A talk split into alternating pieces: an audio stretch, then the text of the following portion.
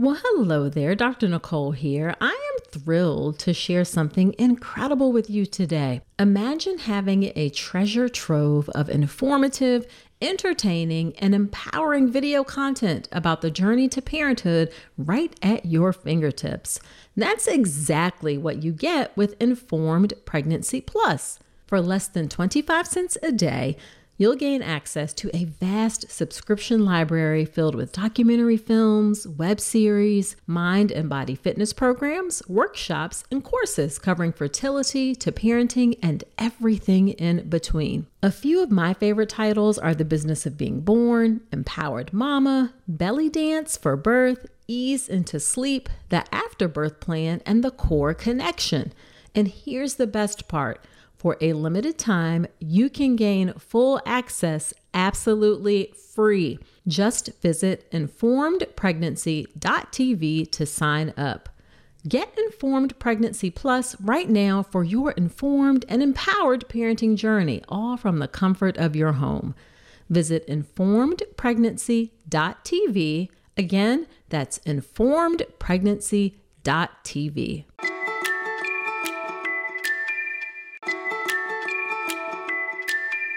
Don't let diaper rash come between you and your baby. Diaper rash can be one of the worst experiences your little one has to go through, and keeping their delicate skin happy and healthy shouldn't require a spatula to apply thick, goopy treatments that can be just as irritating and uncomfortable as the diaper rash. Instead, try Dr. Mom Butt Balm. Dr. Mom Butt Balm is a pediatrician approved skin protectant, free of dyes, preservatives, and zinc oxide. It was developed by a mom who is also a doctor when she couldn't find any traditional products products that worked for her baby's persistent diaper rash. Use just a small amount of Dr. Mom Butt Balm to help soothe your baby's skin and feel good about making the right choice. Nothing comes between you and your baby, not even diaper rash. Check out Dr. Mom Butt Balm, available on Amazon or Walmart.com. What is advanced maternal age? What are the exact risks for pregnancy and birth for someone who's advanced maternal age? And how does your pregnancy care, including your labor and birth management, change because of advanced maternal age? You're going to learn all of that in today's episode of the podcast.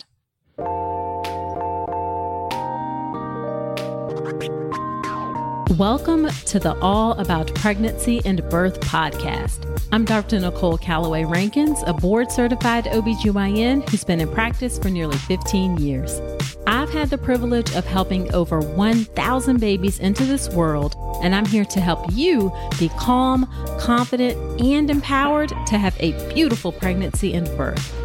Quick note this podcast is for educational purposes only and is not a substitute for medical advice. Check out the full disclaimer at drnicolerankins.com forward slash disclaimer. Now let's get to it. Well, hello, hello. Welcome to another episode of the podcast. This is episode number 177. I am so glad you're spending some time with me today.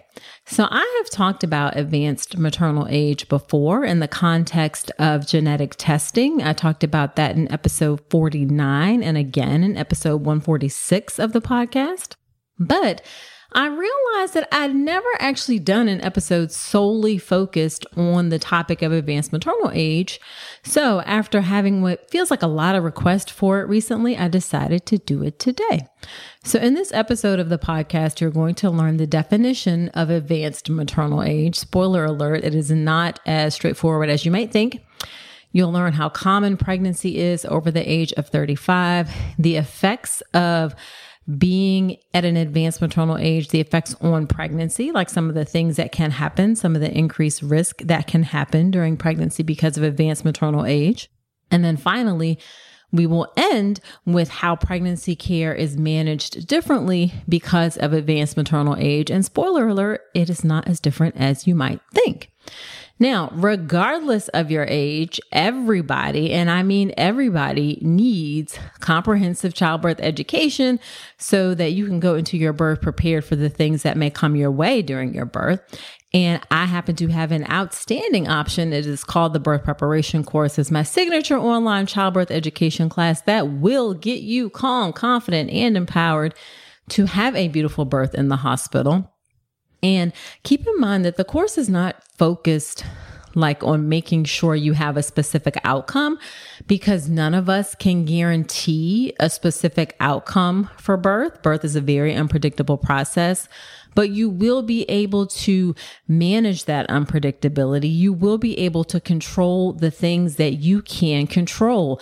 And that will leave you feeling good, feeling satisfied with your birth experience, regardless of how things unfold. I really wish I could guarantee that everyone has a specific experience for their birth, but Unfortunately, that's just not possible.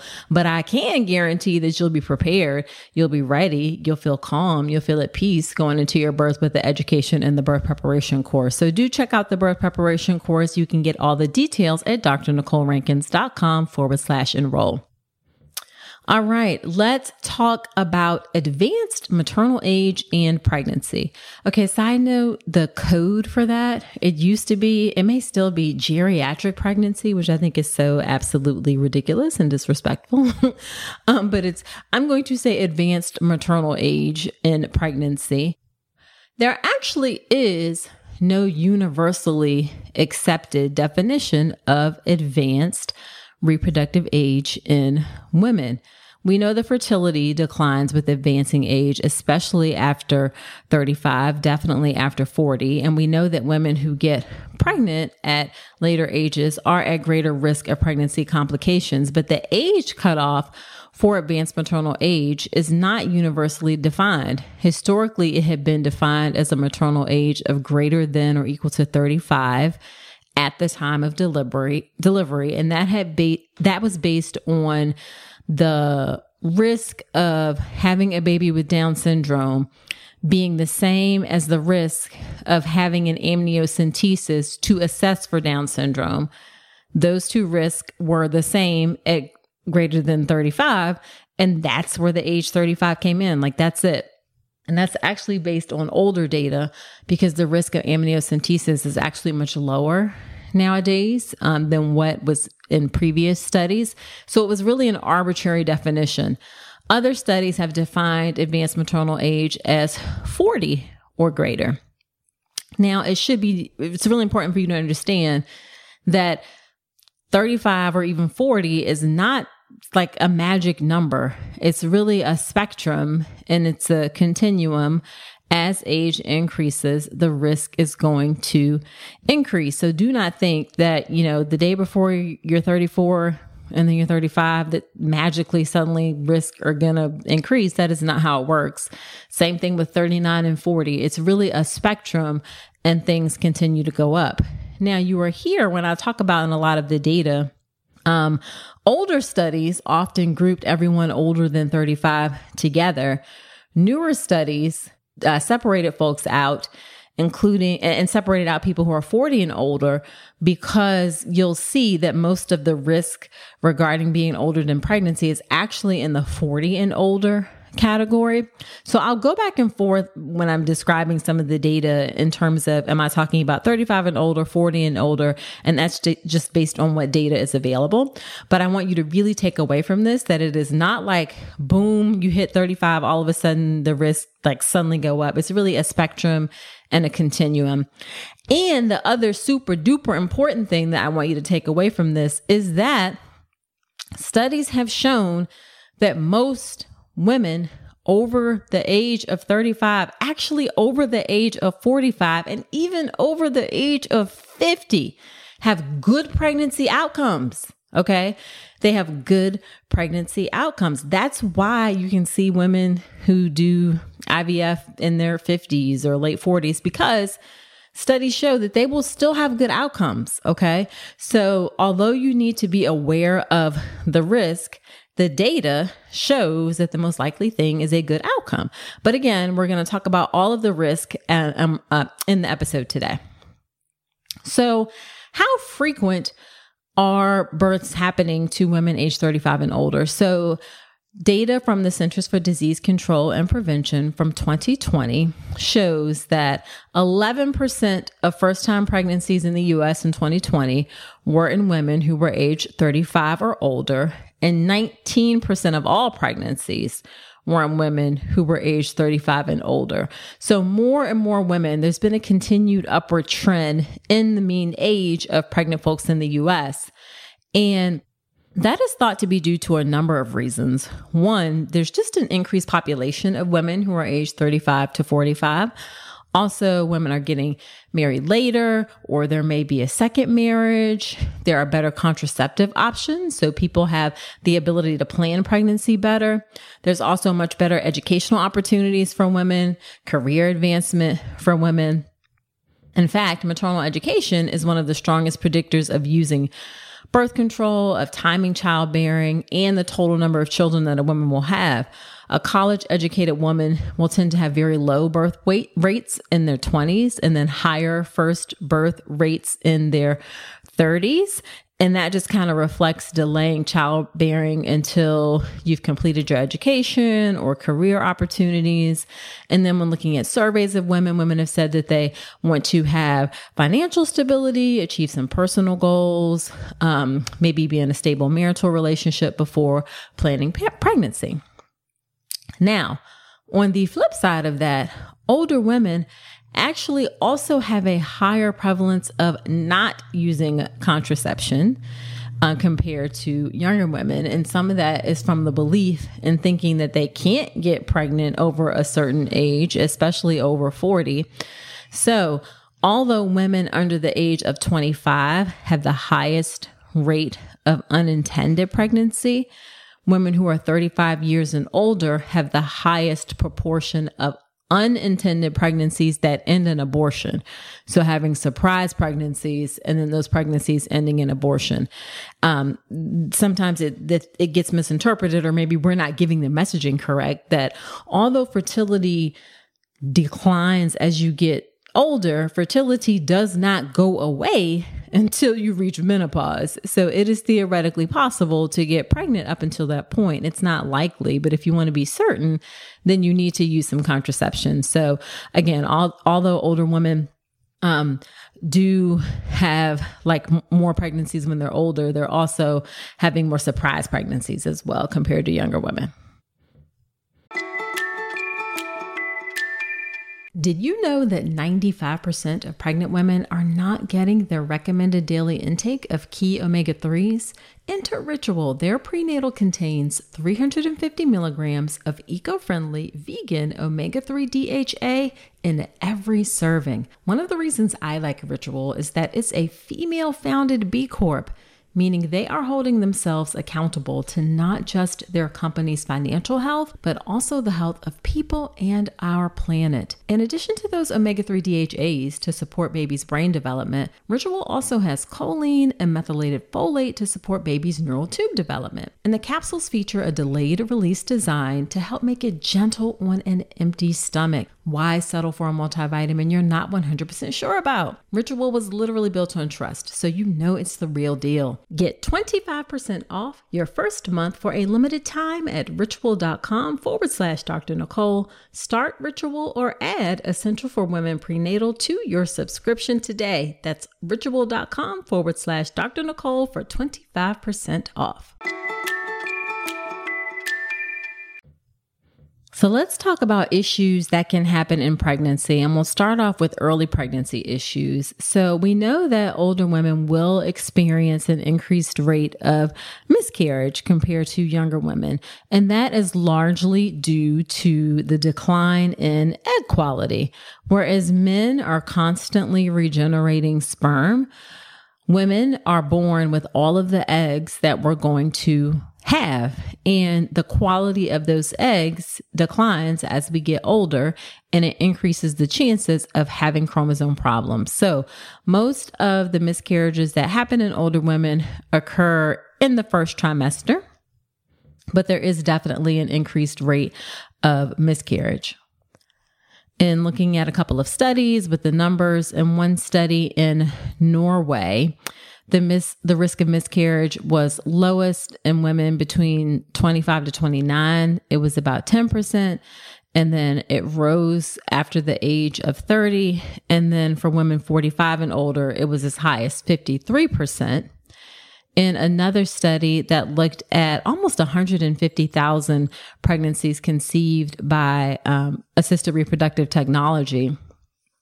This one showed that there is an increased risk of miscarriage even if you see a heartbeat on ultrasound. So, for example, in this particular study, um, if a heartbeat was seen at ultrasound, the risk of miscarriage for women less than 33 years old was 9.9%. 33 to 34, miscarriage was 11.4%. 35 to 37, it was 13.7%. 38 to 40, it was 19.8%. 41 to 42, 29.9%, and greater than 42 years, 36.6%. So you can see that spectrum, how it increases, whereas the risk for less than 33 in that particular study was about 10%. It was doubled 20% once you, you get to around age 40. Now, most of those miscarriages are again related to chromosome abnormalities. The most common chromosome abnormality is a trisomy where you have an extra uh, chromosome. Typically it's 21, but it can be other ones. So, um, and, and they're, I'm not going to get into the details of like which of those diseases are compatible with life or issues or things like that. But in general, the most common chromosome abnormality is having an extra uh, chromosome. So when we look at some of those numbers, and I'm going to give them to you based on data from a second trimester amniocentesis and then data based on live births, those numbers are going to be different because you're going to have a subset of folks who if they have a diagnosis at a second trimester amniocentesis, they are going to elect to end the pregnancy. Also, some of the pregnancies are going to end in stillbirth. So the data from live births is going to be a bit different than what you have data from second trimester. So for all chromosome abnormalities, for someone who is 35, the risk of a chromosome abnormality is 1 in 132. The risk for trisomy 21, the most common, the risk is 1 in 250. So that is at age 35. When we look at live births, the data, the risk for any chromosome abnormality at age 35 is 1 in 204. And the risk for trisomy 18, I'm sorry, trisomy 21 is 1 in 385. Okay, that risk is going to increase. So uh, it increases a little bit, a little bit, a little bit with age, with each year in age. So when you get to age 40, the risk of any chromosome abnormality from a second trimester amniocentesis is 1 in 40. Um, the risk of trisomy 21 is 1 in 69 in second trimester. At birth, the risk is 1 in 63 for any chromosome abnormality and then 1 in 106 for trisomy um, 21. And when you get to age 45, then it's um, definitely a lot higher. Second trimester, any chromosome problem, 1 in 12, trisomy 21, 1 in 19 for live births, any chromosome abnormality at age 45, 1 in 19, trisomy 21, 1 in 30. So it's really a spectrum. The older you get, the higher the chances of having a chromosome abnormality. Now, in addition to having a chromosome abnormality, there's also an increased risk of having a child with what is called a congenital anomaly. So that that's something that's physically uh, wrong with the child. For example, my first daughter, I wasn't advanced maternal age when she was born, but she had a congenital anomaly called duodenal atresia, but her chromosomes were fine. Her intestines weren't connected together. There is a particular increased risk in older um, moms, of increasing maternal age, of having a congenital anomaly of cardiac problems. In uh, one study, the risk of major congenital anomalies for women who were less than 35 was 1.7%. In the ages of 35 to 39, it was 2.8%. And greater than 40, it was 2.9%. And then another study looking at folks just in Texas, um, babies of women who were 20 to 24 had congenital malformation rates of 3.5%. And then for those 35 to 39, it was 4.4% and greater than 45%. And in both of these studies, cardiac anomalies were um, definitely increased in both. Now, as you can hear, the overall numbers are still low. So the risk of having a problem is low. It's just that it is higher as you get older. Okay, so let's talk about later pregnancy issues. So, some issues that happen in older women are related to just being older, but it can also be difficult to tease out because older women are more likely to have other factors at the same time that can increase the risk of pregnancy complications. For example, having twins or more from having gone through IVF or some sort of assisted reproductive technology. They are more likely to have had children before and having the more children you have, the increased risk that can occur with each pregnancy. They're more likely to have chronic medical conditions, especially diabetes and hypertension. I'm going to talk about those two in, in, um, uh, in particular in just a moment. And all of those things are more likely to be present in older women compared to younger women. And that may increase some of the risk. So take all of the things that I'm saying with that kind of grain of salt that it's hard to sometimes tease out the different things. A lot of the studies try to do that, but sometimes it can be challenging. Now, with that being said, when you look overall at kind of the data, based on the prevalence of issues in older women, such as heart problems, kidney problems, autoimmune problems, obesity. All of those are increased with advancing age. And because of that, overall, the, the data shows that women greater than or equal to 35 can expect to experience two to threefold two to threefold higher rates of hospitalization, cesarean birth, and pregnancy related complications than their younger um, counterparts. And if smoking is added, then that's going to increase it even more. Now, I don't want that to frighten you and you know make you think oh my god and and i literally said like 35 isn't a magic number we do have to like kind of decide some things in terms of of of determining risk so i just want you to look at that as a big picture kind of yes you you can expect to be at increased risk for some things but as you will hear the risk overall the absolute risk is still low. Okay, so let's talk specifically about hypertension, both pre existing hypertension and hypertension that develops during pregnancy, and diabetes, both diabetes that exist before pregnancy and gestational diabetes that develops during pregnancy. Both of those conditions are increased in older, older women, and they are um, especially increased in older women who are overweight. When we look at hypertension, Hypertension is the most common medical problem that is encountered in pregnancy, and it is fairly prevalent in older women. The odds of being diagnosed with chronic hypertension are two to fourfold higher in women who are greater than 35 years of age compared to women who are 30 to 34. And the incidence of preeclampsia is also higher.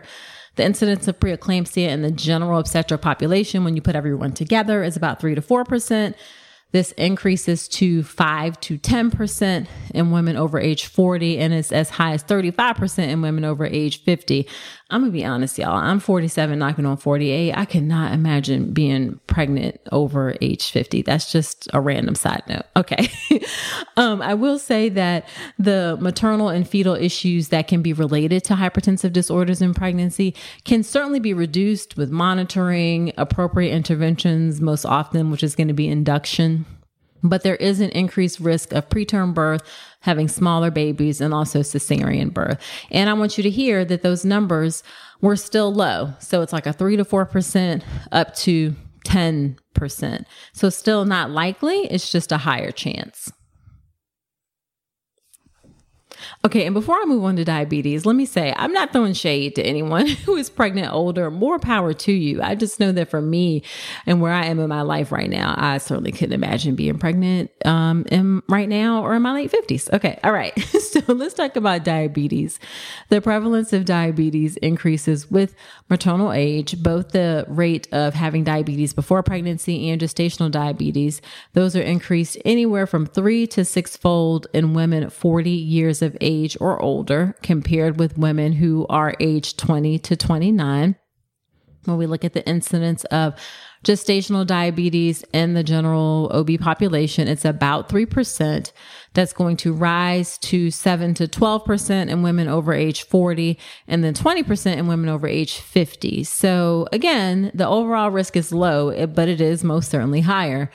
And having pre existing diabetes in particular is going to increase the risk of congenital anomalies. It's going to increase the risk of stillbirth. It's going to increase the risk of having a big baby with gestational diabetes. So oftentimes there are different things that are working together, like age plus diabetes plus hypertension plus weight can all kind of work together to increase risk. And it can be hard to tease out what those, those exact risks are based on each factor but I just want to give you a good overview of all of the information that we have out there. Okay, so let's talk about placenta issues. Women who are over the age of 40 and having their first baby have a tenfold increased risk of placenta previa. Placenta previa is an issue where the placenta covers the opening of the cervix, but the absolute number is low. For women who are 20 to 29, the risk of placenta previa is 0.03%. Whereas for women greater than 40, the risk is 0.25%. So overall, very low but there is an increased risk. Interestingly, there doesn't seem to be an increased risk of placenta abruption. I had in my mind that that was an increased risk, but placenta abruption by itself, and like in the absence of other issues like hypertension or diabetes, is not increased in older women if you don't otherwise have any issues. Okay, when we look at low birth weight and preterm delivery, advanced maternal age in the majority of studies um, shows that it is in, increases the risk of both. So the older you are, you have an increased risk of low birth weight and preterm delivery. I try to focus data on studies from the United States because you can't always use data from other countries in order to apply it to us. We do sometimes because that's the best data available. But I really in the podcast try to focus on giving you the data from studies in the US. And in one study, the adjusted odds ratio for delivering a low birth weight infant increased with each five year increase in maternal age. So um, it was 2.3 times for women who were greater than 40 compared to women who were 20 to 24 interestingly in that in that study the maternal age effect on having both a very low birth weight and preterm birth was similar for the oldest compared to the youngest group. So in that particular study, it showed an increased risk for low birth weight. In other studies in Sweden and Canada, they have shown an increased re- rate of preterm delivery rates in older women as well. But again, that, that data is from folks outside of the US. There is one Finnish study, and it was a big Finnish study of about 125,000 folks that actually did not show an association. So that's why I say most studies do. Um, but there is at least one study that doesn't. So I did want to make you aware of that. But the data we have from the US does show a slightly increased risk of preterm birth and low birth weight.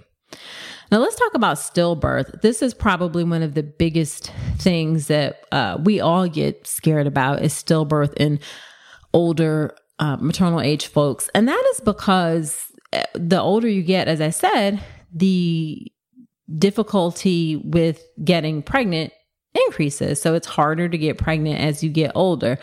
And I hate to sound like I like I don't want to sound like callous and say like, you know, someone who's 25 has like lots more years to try and have another baby if they're pregnant. So a stillbirth then is not as as difficult per se. Obviously, stillbirth at any point in pregnancy is incredibly difficult. But the reality is that a 25 year old who has a stillbirth has 10, 15 years to try to have more children. Whereas a 40 year old who has a stillbirth does not have those same number of options available. I do think that in our society, we have not always done a good job of explaining that fertility really honest to god does decrease as you get older. Please do not ignore that because you will be unpleasantly surprised if you run into issues and, wait too late to get pregnant. Um, when you see, and I'm going off on a little bit of a tangent here, but when you see celebrities and things who are getting pregnant in their late 40s and 50s, that is often or likely due to the use of a donor egg um, not their own eggs, or if it's using their own eggs, they've had to go through many, many, many, many rounds to get there. Typically, like some fertility clinics won't even use a, a woman's own eggs over a certain age because of the, the quality is so low. So it is a reality that fertility decreases as you get older. So that's why we get really concerned about stillbirth and advanced maternal age. Now, with that being said, let me tell you what the numbers are because they do go up. Okay. So, in one study of over 5 million singleton pregnancies in the US, the risk at the risk of stillbirth at 37 to 41 weeks for first time moms increased significantly with maternal age.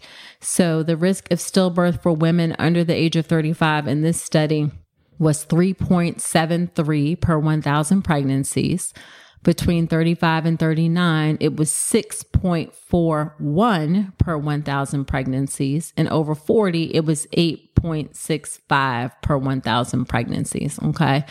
So it doubles between under 35 and over 40. Still, the overall risk is low, but it, it certainly goes up and it definitely increases at 40 weeks for older women, and that's going to come into play in a minute. 40 weeks for older women, whereas for younger women, the risk of stillbirth tends to increase more so over 41 weeks. So for older women, the risk sharply increases at 40 weeks. For younger women, 41 weeks. And I'll talk about why that's important in a minute. In another study, the numbers were similar. It was six per 1,000 pregnancies, stillbirth among all pregnant folks. And when you looked in older women, it was 10 stillbirths per 1,000 births for women age 40 to 44 and 13.8 per 1,000 births in women older than age 45. And that was even taken into account things like hypertension and diabetes. And then in yet another study using National Center for Health Statistics data, that's from the CDC, this was about 5.5 million singleton pregnancies without any congenital anomalies. Um, uh, that study found that the risk of stillbirth was threefold higher, higher for those aged 40 and older compared to those with um, who were younger than 35. So, yes, data very strongly supports that the increased risk of stillbirth goes up with age. But the overall risk, or the absolute risk, I should say, is still low, but it definitely goes up with age. Now, interestingly, in contrast to the increased risk of stillbirth with increased maternal age, the risk of neonatal death among babies who are born preterm is lower in preterm infants of older women than it is in younger women. And they think that that may just be to um, women having higher, getting steroids and maybe lower rates of things like substance abuse. But babies of uh, moms who are born early and the mom is older tend to do better actually than women who are younger. Hey, so you made it this far in the episode, and I'm thinking it's because you enjoyed this podcast. Well, if that's the case, then I have a favor to ask.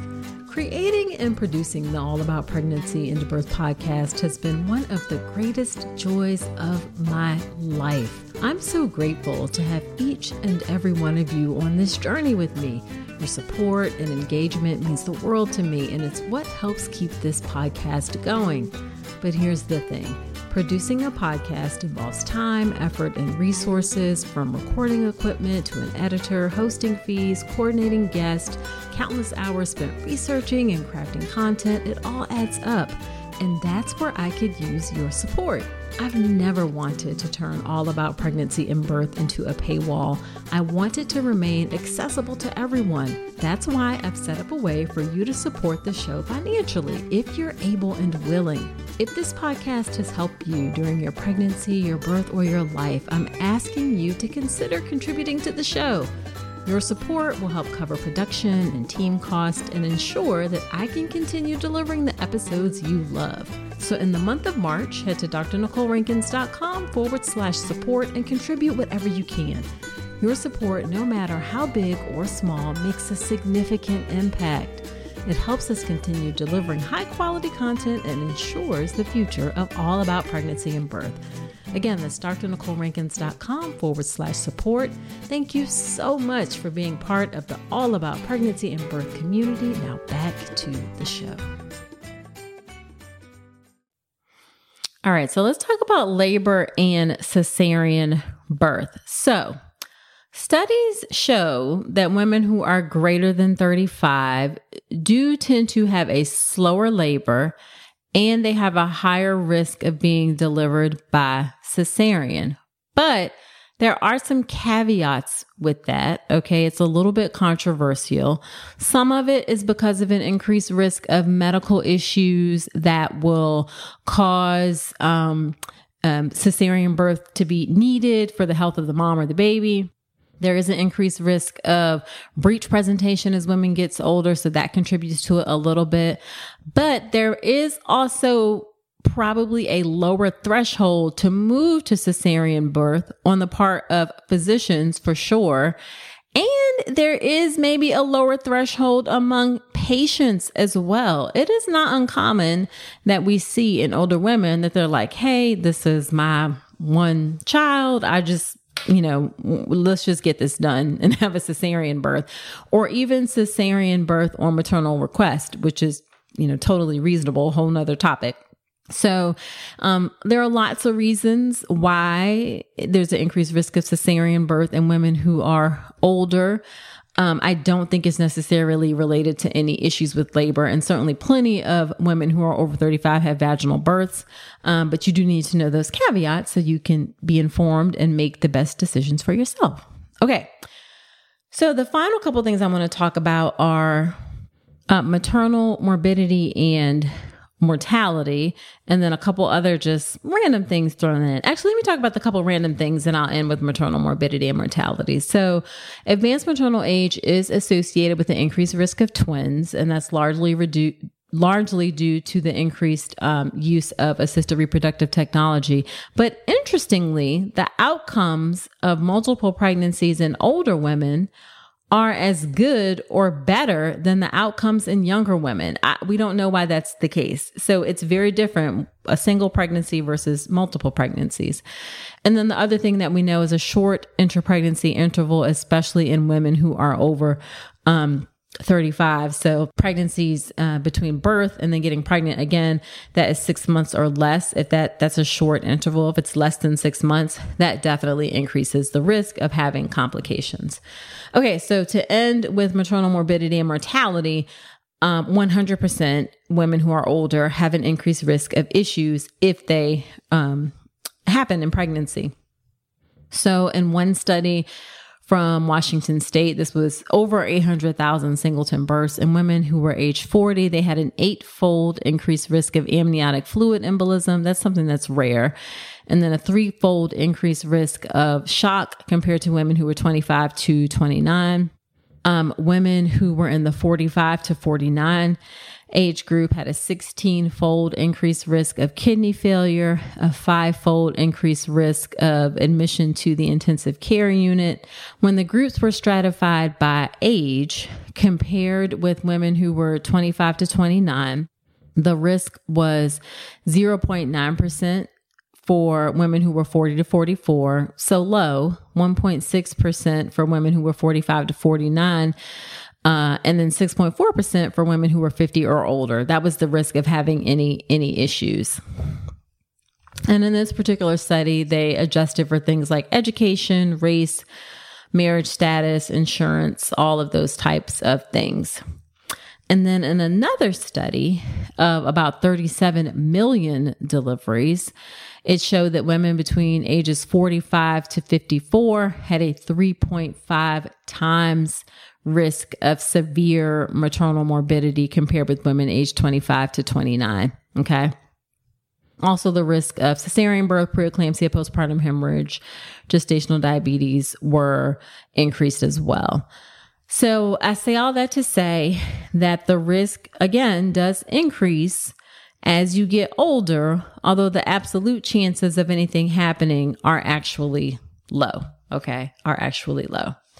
All right. So taking all of those things into account, how do we manage pregnancy in women who have advanced maternal age? So in the early part of pregnancy, it's actually not much different. So you may be tested earlier for just uh, for type 2 diabetes, meaning diabetes that existed before pregnancy, just because oftentimes women may not go to care other than their OBGYN or other than when they're pregnant. Um, so we may test for diabetes early in pregnancy in the first trimester uh, as opposed to the third trimester, where we typically test for gestational diabetes. We may test in the first trimester.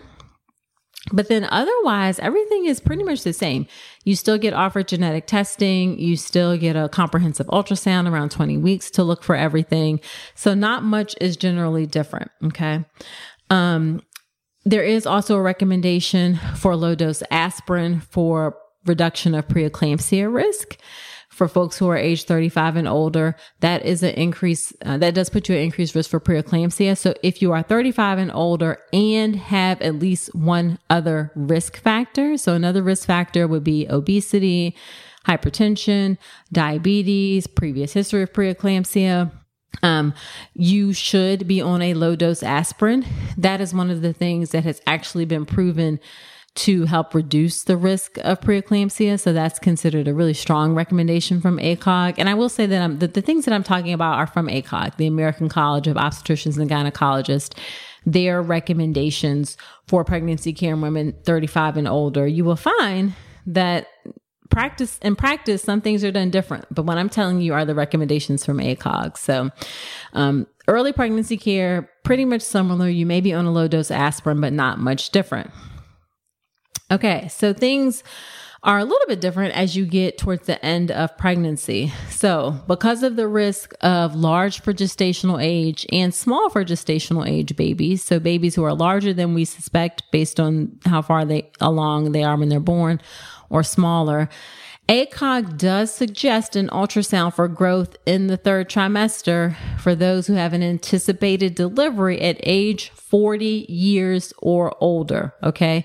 40 years or older. Now, I will say that ACOG grades that recommendation as weak and based on low quality evidence. All right. So it's weak and based on low quality evidence. And a lot of that is probably because third trimester ultrasound for growth can be notoriously inaccurate. So that is one of the reasons. But there is some data that shows that as women get older, babies may be bigger or smaller. So for example, for macrosomia, the rate of macrosomia is about 12% in women younger than age 35.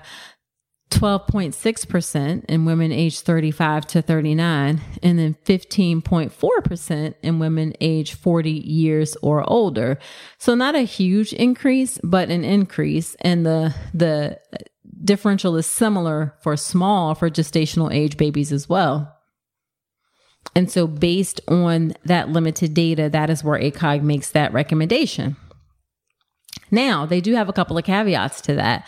One is that although um, the data demonstrates increased risk of growth in babies that are women age 40 and older, they do very specifically say that there is insufficient evidence to recommend ultrasound for growth in the third trimester for women who are 35 to 39 unless they have other risk factors. So it really is specifically for those who are 40 and older and there are no guidelines regarding the timing of when it's done in the third trimester or the frequency of when the ultrasound is done for women who are greater than 40. So this is where you will see a lot of variation in practice, you'll have one doctor who may say, "Oh, you're going to get an ultrasound at 32 weeks and 36 weeks for growth." We'll we'll kind of follow it and see. Um, we do have some doctors who will do that for women who are greater than 35, even though ACOG says it should really be 40. Some other sources may say 35. So there's just going to be a lot of variation potentially in care. There's not a lot of good data to form recommendations about this. All right. Now, next, ACOG says that they suggest offering what's called antenatal fetal, fetal surveillance for pregnant individuals with an anticipated delivery at age 40 years or older, given the increased risk of stillbirth. So I talked about the increased risk of stillbirth, particularly for 40 and old, older. So that is why they, they suggest offering antenatal surveillance. They call this also a weak recommendation based on what is considered moderate quality evidence.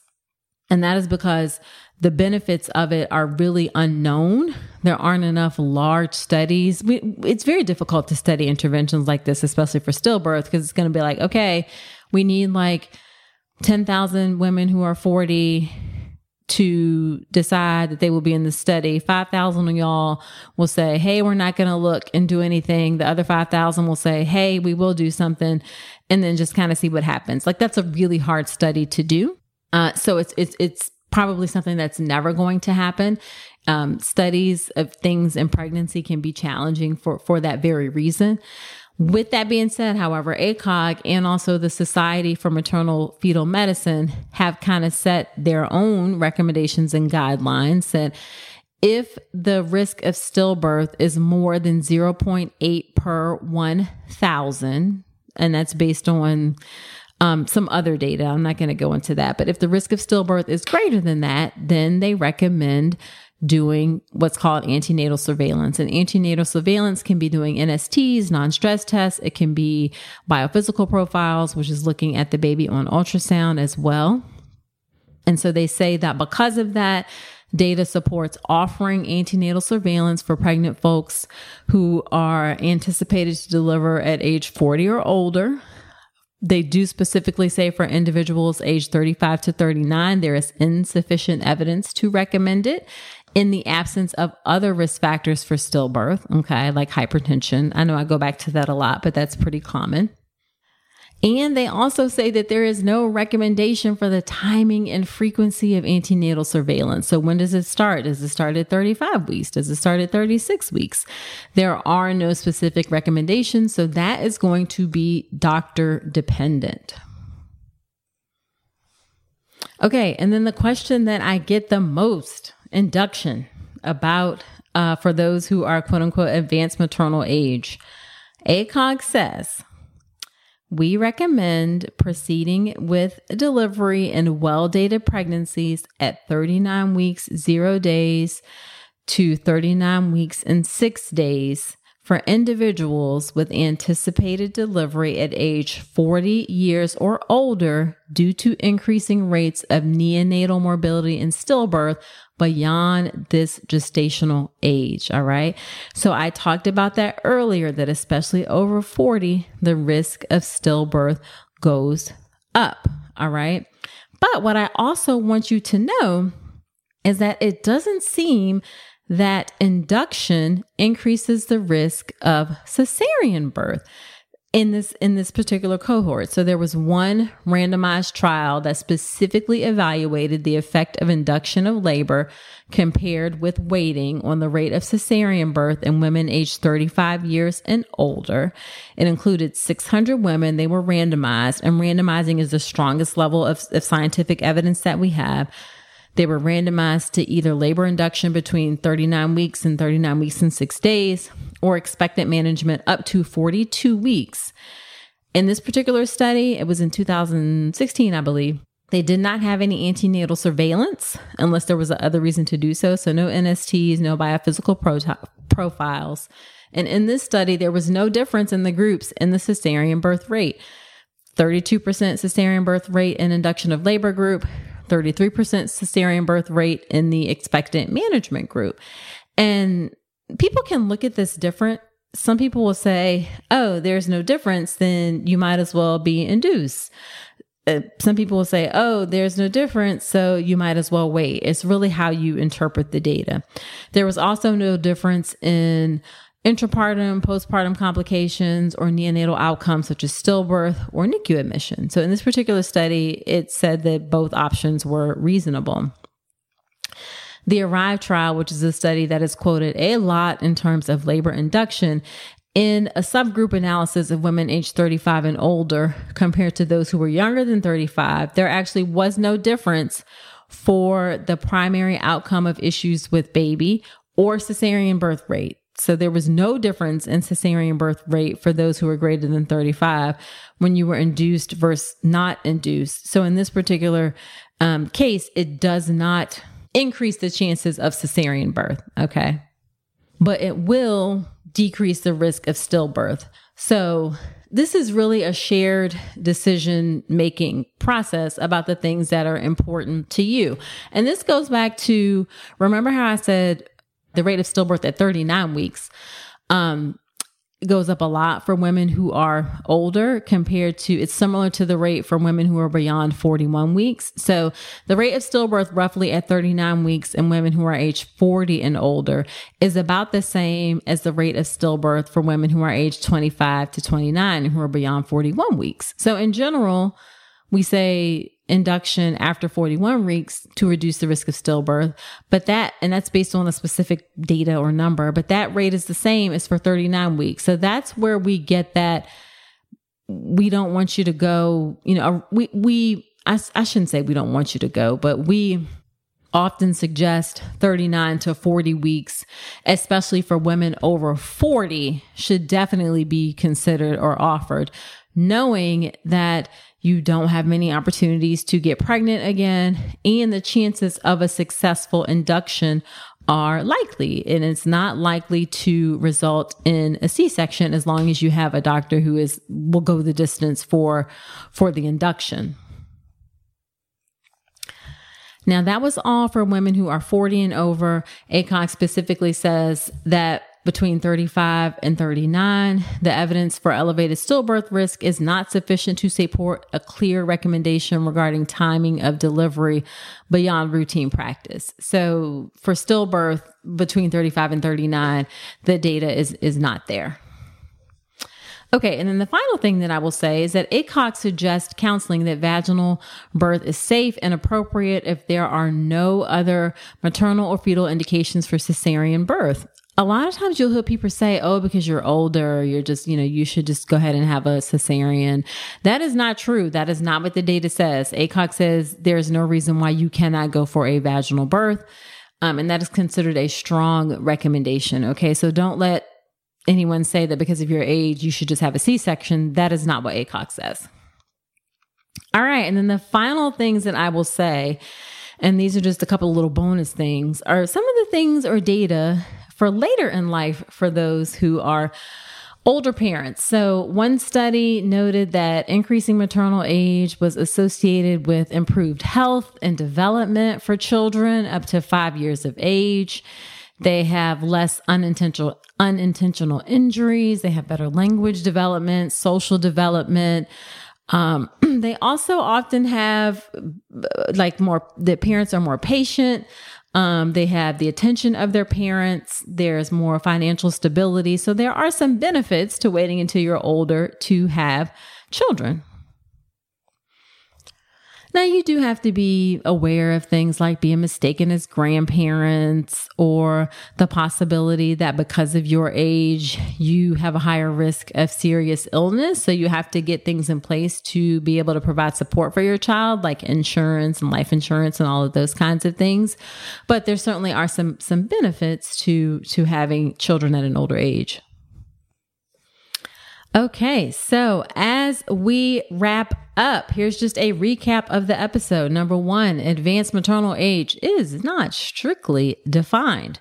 35 is not a magic number. It's arbitrary. It's really a spectrum. The risk related to pregnancy increase with, with age and those risks especially increase over the age of 40 they can also be influenced by other factors like hypertension, diabetes, or weight issues during pregnancy as well. With that being said, pregnancy complications do increase with age, including miscarriage, chromosome problems, some con- congenital issues, especially cardiac problems, placenta previa, gestational diabetes, preeclampsia, cesarean birth. There may be an increased risk of preterm birth. There's also an increased risk of stillbirth. The over the absolute risk of those things happening is low, but the risk is increased. Pregnancy care actually is not drastically different, especially in the first and second trimester, just based on your age. However, the third trimester is may vary depending on the doctor. ACOG says offer ultrasound in third trimester, although the timing and frequency is not established, and those that's for pregnant women who are 40 and older. Also offer labor induction for those who are 40 and over. And keep in mind that labor induction will not result in an increased risk of cesarean based on the studies that we have. And as long as your doctor will go the distance with induction, because sometimes it can be a long process between 35 and 39 that is not as well established even though a lot of doctors will push for that. You can tell them that ACOG does not recommend that. Um, that is what they say in their document. It's not necessary between 35 to 39 just based on age alone okay? Remember there may be other factors that um, influence the decision or the discussion regarding induction okay? And then the final thing is just remember that still even as you get older although the risks are increased the most likely thing is that things will be fine, but you need this information so that you are prepared just in case. And then last thing, do not forget to get educated comprehensively about childbirth. And you can do that through childbirth education. Do check out the birth preparation course, my signature online childbirth education class that will get you calm, confident, and empowered to have a beautiful birth Get all the details at drnicolerankins.com forward slash enroll. One of the benefits of the course is the private Facebook group, and there's a community in there of lots of different types of moms, including moms who are advanced maternal age. So that's a great resource for you as well with the course. All right. So there you have it. Share this podcast with a friend. Sharing is caring. It helps me to reach and serve more pregnant folks. Also, subscribe to the podcast wherever you're listening to me right now. Leave me a review in Apple Podcast. I love to hear what you say about the show, and it helps other women find the show.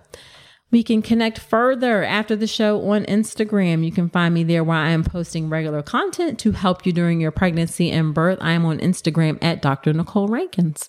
So that's it for this episode. Do come on back next week and remember that you deserve a beautiful pregnancy and birth.